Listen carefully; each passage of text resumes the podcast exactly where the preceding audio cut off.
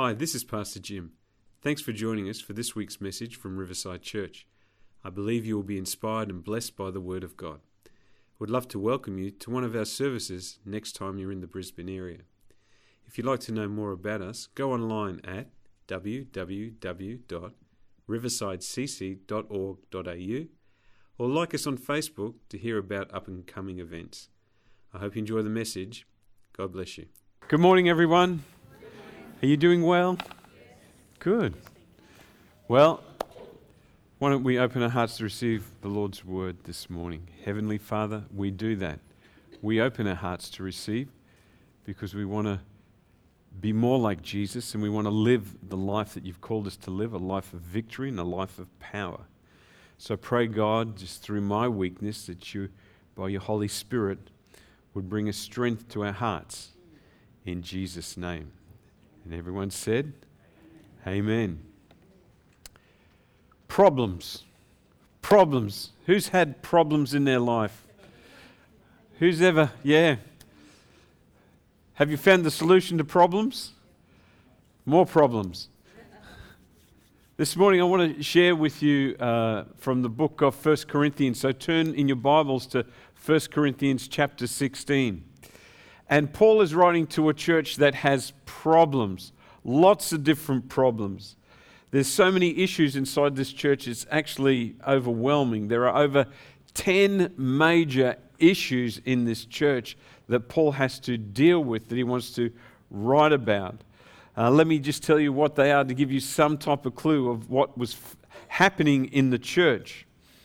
There was a separation of social standing. Some people believed that they were better than other people, and therefore they separated. Some sat on the left-hand side and some sat on the right-hand side. Some sat at the front, some sat at the back, some sat in the middle. But they separated themselves because of what they believed that their social standing was better or more important or different to someone else. Perhaps it was the clothes that they wore. Perhaps it was they were slaves and other people were slave owners. But there was a social problem within the church of separation, and God hasn't called us to be separate. He's called us to be one. One body with one heart and one spirit. So Paul has to deal with this thing that goes on within the society of the church at Corinth. And then there was sexual immorality that was just unbelievable that was taking place within that church. And he has to deal with that, and he has to call them out. And he even says to to his leaders, you've got to hand this guy over to Satan for a period so that he can come to his senses. I mean, that's a terrible situation to be in, but he has to deal with the problem. And then there was Christian lawsuits. Can you believe Christians taking other Christians to court? It was a terrible thing to see. You know, Paul says, look, you shouldn't be doing that. Let the very simple decide these things. But there were lawsuits with Christians. Then there was confusion about marriage. I'm still confused about marriage. So there's the issue of marriage and singleness and how it was all supposed to work. And he's trying to tell them that there were problems with spiritual gifts. People were prophesying. They were doing silly things. And there was the Lord's Supper that they were changing into a feast instead of remembering Jesus. And it just went on and on and on and on. And there's problems and there's trouble in this church. Must have been an interesting place to be if you were, loving Jesus. My goodness. So this morning, please don't think that I'm going to address a problem or an issue within our church, if you thought that's where I was going. But Paul says something that is really important at the end of Corinthians that I believe helps to deal with a whole stack of things that go on within the life of a church and within your life. And so this morning, that's what I want to talk to you about, is Paul's final words in this letter to the church at Corinth. If you were to give final words to a group of people or to a family or to a friend, what would those words be for you? Would it be, don't forget to feed the cat? Or remember to call your mother, or remember bin night is Monday night, save for a rainy day, don't forget to go to church? What would be your last words? And Paul writes this incredible letter that he addresses issues and he gives them the advice they need to know about how to change the situation. But more than that, at the end of the letter, in 1 Corinthians 16, verse 13 and 14, if we could put that up, this is what he says to them as he ends. And he says this, "Be on guard, stand firm in the faith, be courageous, be strong, and do everything, absolutely everything with love." He gives us 5 things that we should have in our life, and we need to be aware of them in our life. Be on guard. Stand firm in the faith. Be courageous, be strong, and do everything in love. And I think if we could get a handle on these this morning, we can go through life and not be too overwhelmed about what is going on probably around us and in us. So Paul gives us 5 things. I mean, if I was to have my last day here in church this morning, I think I could really pull on these and say to you personally, hey, this is so important for us that you remember these things, that you always remember to be on guard, stand firm in the faith, be courageous, be strong, and do everything in love. And so we're going to kind of like pull those things apart and have a look at it. What does it actually mean? Be on guard. It means to be awake, to be vigilant. Don't fall asleep in your Christian walk, because sometimes we do fall asleep in our Christian walk. But be on guard. It's a military term that's used.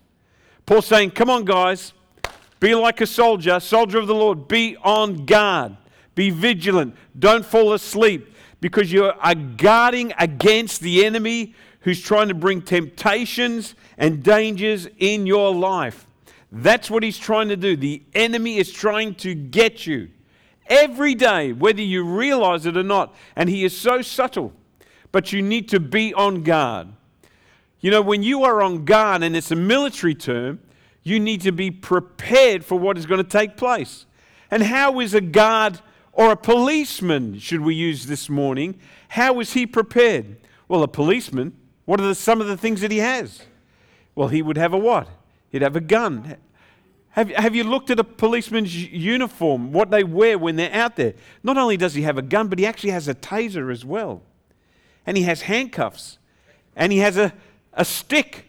And he has, a walkie-talkie. Why would he have a walkie-talkie? Because he needs to call for what? Reinforcements. And not only that, he has a vest that would protect him, physically protect him if someone was to come with him. From time to time when I see a police officer dressed like that, I say to him, how much does that weigh? Because it looks enormous. A lot of weight they're carrying. And they usually say between 6 and 8 kilos they're carrying extra. And I said, my goodness, I could be a police officer, because I'm carrying about 6 or 8 or even 10 extra kilos that I shouldn't be carrying. But they carry that just because they are on guard. And folks, we have to be on guard, because we have an enemy who wants to bring temptations and dangers into your life. What are the temptations that he wants to bring into your life? What is it, the thing that we have to guard in our life? Proverbs 4:23 says this, guard your heart above all else. This is the most important thing that you have, your inner being. Guard it above all else, for it determines the course of your life. Guard your heart. Temptations come. Don't treat temptation lightly. The enemy is trying to use that. And when we think of temptation, what is the first thing that comes to your mind? What temptations does he use for you? I think today for the Christian, the greatest temptation for them, for us, is not to believe in a world that does not believe. That's a temptation, because if he can put doubt in your heart that God loves you, and God cares for you, and God wants you to live for him. If he can tempt you to believe that, then guess what?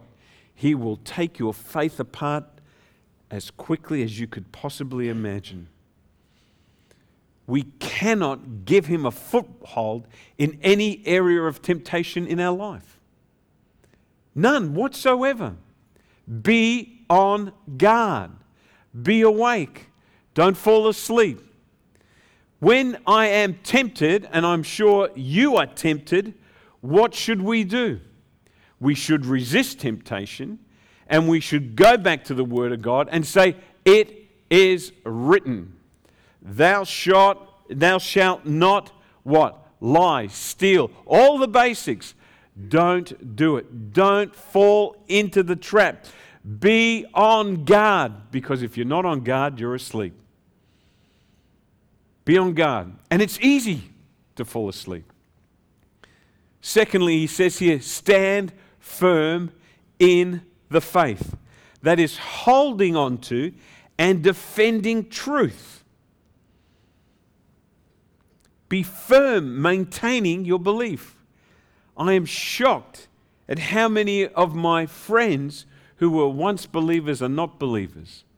I'm shocked about how many people went through Bible college that was in my year and previous years who are no longer serving Christ, who no longer attend church because they are no longer standing firm in the faith. Be firm in maintaining your belief. Don't be swayed by popular opinion. Don't be swayed by popular opinion. There are opinions out there that are contrary to the Word of God, and I don't have to run through them, but don't be swayed by popular opinion. You know, an opinion is a belief or a sentiment or a judgment formed about something, listen to this, that is not necessarily based on fact. It's not based on fact. Well, what do you think? What's your opinion on this matter? There are so many things that are taking place within our nation, and people don't know the facts. Because, it's kind of like if you think, well, I have a different opinion, then it's something that you're against. No. Our opinions are always based in truth. An opinion is a sentiment that it can have no factual evidence, and people go, well, it seems all right. Well, it seems all right to eat ice cream and chocolate every night of the week. Seems all right. I don't know what the outcome will be, but it seems all right. That's my opinion. We've got to be careful that we don't allow opinions of the majority that can so easily sway us away from the Word of God. Stand firm in the faith. You know, I've heard that phrase so many times, a popular opinion, but I've never heard a popular truth as a statement. This is a popular truth. Thou shalt not lie, thou shalt not kill. In the King James Version, it says this, Ephesians 4, verse 14, not to be swayed with every wind of doctrine. Different teachings. Well, this is what I think seems good. It's just my opinion. But is a person's opinion based on fact, on truth? You know that don't be swayed by every wind of doctrine should be translated today, don't be swayed by every popular belief or opinion. Because we can lose what we have. You have to stand firm in the faith. Or you can say, well, that won't happen to me. Let me give you one example, just one example out of a guy out of the Bible who was just an incredible guy, so gifted, and his name was Solomon. Think about this. This is the wisest guy that existed in his time and maybe for a long time. This is what the Bible says about him. 1st Kings chapter 4, verse 29. It says, God gave Solomon very great wisdom and understanding and knowledge as vast as the sand on the seashore. Incredible wisdom, the ability to know what to do. And God gave him this understanding and knowledge that was that was, you just couldn't count it. And he's walking through life and he's got this wisdom. It also says that the riches that he had were unbelievable. Tons of gold, tons of silver, jewelry. People were bringing things to him. This guy had everything you could possibly want. But he did not stand firm in the faith. Listen to this. 1 Kings 11 verse 14. And it's rather shocking when you start to look at it. In Solomon's old age, they, and they're referring to foreign women, turned his heart to worship other gods instead of being completely faithful to the Lord God as his father David had. They turned his heart. He eventually ended up worshipping Moloch, where they would sacrifice babies to an idol. That's how far he departed from the truth. And yet God gave him wisdom that was beyond the sands of the seashore and gave him everything his heart's desired. And here's the kicker. Listen to this. In Solomon's old age. It's not when he was a young man. In his old age. You think the older you get, the smarter you would be. But I think there's something where people start to move away from truth gradually and look at opinions and say, that seems okay. Well, if it's not centered in truth, then it's not truth. In his old age, in my old age, I want to be better and stronger and firmer in my faith than I have ever been when I was a younger man. I want to be more zealous for the Lord God, not less zealous. And that means that I have to stand firm in the faith. It means to be immovable, unshakable. It means that you have to have an opinion that goes against the tide because the tide's pushing against you, telling you just do whatever you want. I'm telling you, you can't do whatever you want. You just can't because there's going to be consequences. And if we fall into that trap, then the church will cease to exist what God intended it to be. Stand firm. The next one he says is be courageous. This is the only time in the New Testament that this word is used, courageous. We see it used in Joshua. He's told to be strong and courageous, to be strong and very courageous. But this is the only time. It means to be brave. Don't be a coward. Don't be timid when the enemy comes against you. Be courageous. I looked up the King James Version because when I first became a Christian, I started reading the King James Version. And you know, thee, thou, thine, and those, whoever they were. And I was reading, and I can remember, that doesn't sound like the King James Version. It doesn't, I don't think it says be courageous. So I went back to the King James Version. And this is what it says. You're going to love this. It says, quit you like men. Quit you like men. And I go, what does that mean? Quit you like men. It means this, to be courageous, to put away fear, insecurity, nervousness, and reluctance. In other words, be a man. Do you remember the old days when men were men and women were women? Well, they're still men and women are women. But when men were men, my dad was a man's man. You know, you could tell. But today, there's all sorts of that type of expression. But be a man. In other words, be strong, be courageous. Don't be afraid. Don't fear. Stand up. Don't be intimidated by anything. That's what it means to be courageous. And can women be courageous? Of course they can be courageous. But to have that strength. Mark Twain said this, courage is not the absence of fear, but the mastery of fear. Because fear will come. And there's been times as a pastor when I've been afraid and I've had to deal with fear and I have had to put fear in its place and say, no, you're not taking that. You're not taking my strength. You're not taking my courage. You're not taking my what? My faith in God. You have to be courageous.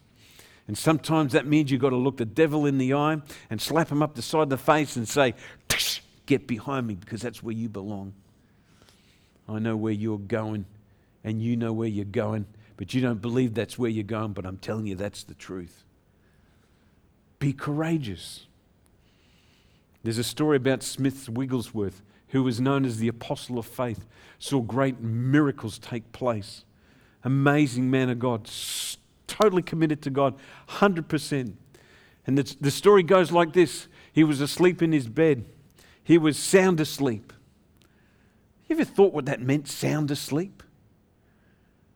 Sound asleep. Actually, I was so curious about that phrase, sound asleep, I looked it up. How did it come into being? And sound asleep means this.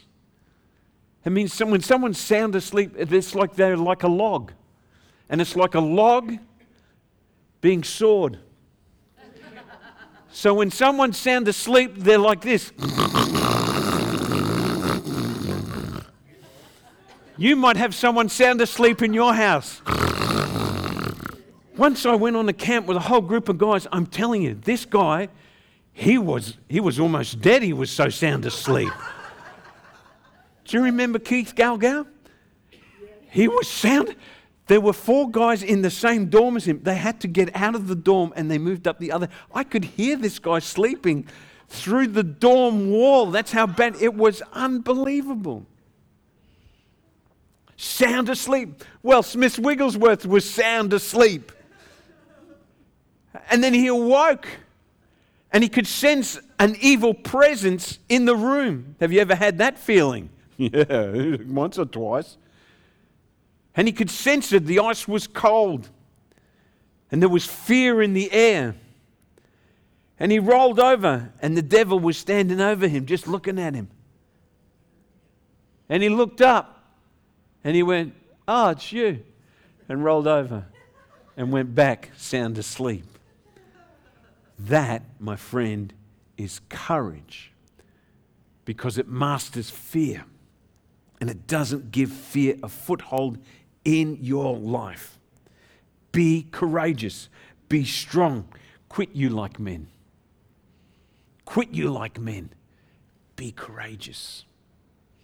And then he says this, be on guard, stand firm in the faith, be courageous, be strong. Be strong. Now, when someone says to you, be strong, what hits your mind? Are you thinking about someone who's totally buffed? Be strong. My dad was a bodybuilder. He was in the Mr. Universe competition in 1952 in Singapore. Had 18-inch arms, biceps, 18-inch neck, 18-inch calves. He could lift over 400 pounds over his head. And then people say to me, "What happened?" And I say, "It skips a generation. That's what happens. It skips a generation. It's not my fault." But, you know, he was strong. He actually used to travel up the coast and he had a strongman act. He would get 6-inch nails and he would break them with his bare hands. He'd just break them. He said he would go to the RSLs. This is before he was a Christian. He'd get all the farmers lined up and he'd give them each a nail. And he says, "See who can break that. I'll give 50 pounds, because this was before the dollar in 1967. And he would give them and they would be trying to... And then he would walk up to them and he would take the nail off of them and he'd go... And he'd give it back to him. And it was so hot that they would jump because of the friction. He would just break the nails. Bang, bang, bang. He could rip, you remember the old telephone books were like that? He used to rip them in half. He had a spear that he would have and he would throw an apple on it and it would stick on the spear. He would put it up against the wall and then he'd walk against it with the spear stuck into his throat. He could balance on anything. On the end of a building in Brisbane, he would do a handstand, like 20 stories up. There's a crane in Glasgow and Paisley where they used to do shipbuilding. He did a handstand on the end of that. He told me one day, he said, he was a rigger on building sites. You know, they put all the scaffolding up. And someone said to him, "Jimmy, do a handstand." So he went and did a handstand, and he's on the edge of a building doing a handstand. He'd just go... Whoosh. And he forgot that he had his rigger's belt on. And he said that his shifter slid from out of his belt, hit him in the back of the head. And he said, "I went blank." he said, I couldn't remember which way was down. And he said, I just had to wait and hold that balance, that hand balance, until it could go down. He was strong. I'm not kidding you. I never argued with my dad when I was a child. Just wasn't what he would just look at me. And I knew that I was in trouble. When it says be strong, does it mean that? It means nothing like that at all. It means no, it doesn't mean physical. You know what it means? It's the type of strength that is internal. Paul says it like this in Ephesians 3:16. I pray that out of his glorious riches, he may strengthen you with power through the Spirit in your inner being. Here, everything that is within you needs to have strength. That includes your soul and your spirit, your mind, your will, your emotions, your conscience, your intuition, your communion. You have to be strong in here as we walk this walk. You move from a conviction that is of the world and you move to the conviction that's of the kingdom of God. It's the inner man, the regenerated spirit of a person needs to be strong. You respond out of a godly nature rather than a carnal nature. That's the type of strength we need to have. And that is what Paul is saying to that church. You need to be strong in the inner man. You need to be more sensitive to the Holy Spirit. And when the Holy Spirit says something, bang, you just know it. That this is not right and this is right. So our decisions are good and godly. Be on guard. Stand firm in the faith. Be courageous. Be strong on the inner man. Oh, Pastor, I don't know how to be strong in the inner man. Why don't you start to read the Word of God a little bit more? Why don't you start to pray? Why don't you pray in that heavenly language? You know, Paul says when we pray in an unknown tongue, we are edifying our inner man, our spirit being. You need to take the time to do that. And then lastly, he says this, and do everything with love. Everything with love. Love is to be the filter with everything that we do. Is it possible to do everything with love? Of course it is. It's not hard. It's not impossible. How can it be? How can we love people that we don't like? How can we love things that we don't like? How can we go to places and feel uncomfortable? How can we not love that? Well, here's the answer. The scripture tells us that God has poured out his love into your heart by the Holy Spirit. God has poured his love into our heart, and it's in there. And folks, all we have to do is get it out of there. It's there. You have all the potential of Christ because he's poured his love into your heart. Did you know that? That every day that there is love resting inside you to walk through this challenge that we have in our life? It's there. We need to draw on that love. Love that empowers me to love other people. But you know, sometimes I'm not feeling the love. I'm not feeling the love. You see, love has to move from an emotion to a decision. That's the thing about love. Jesus is in the garden and he's going to the cross. And can I say this? He didn't feel the love. He didn't feel the love of the world. How do I know that? Because Jesus said, oh, look, if it's possible, can we just go past the cross? Can we just go to resurrection? Wouldn't that be really cool? No, but not my will. Your will. Because love has not to do with emotion, it has to do with will. And when Jesus relinquished his will, he truly loved the world. Folks, that's what we have to do. We have to relinquish that emotion that when we see someone or with someone and we don't particularly love them, then we've got to pour it out of us, ourselves, and draw on it and take it from us because it's going to be a decision. And we go from emotion to will, and that's how love is manifest. True love. That's why in 1st Corinthians, Paul says in chapter 13, love is patient, Love is kind. It's long-suffering. It's not boastful. It's not envious. It doesn't seek its own. That's what love is. It's a decision of the will. And when Jesus was at the cross, he laid down his life, and love was totally manifest in the sacrifice, in the decision that he made. That's love. And Paul says to those in Corinthians, hey guys, I know there's a lot of problems there. We're trying to address it, but why don't you try and do everything with love? What an incredible world we would live in if everyone did everything with love. There wouldn't be people fighting over car parks, fighting over toilet paper. Do you remember that? Is that nothing short of insane? Seriously. Paper. What's gone wrong with the world?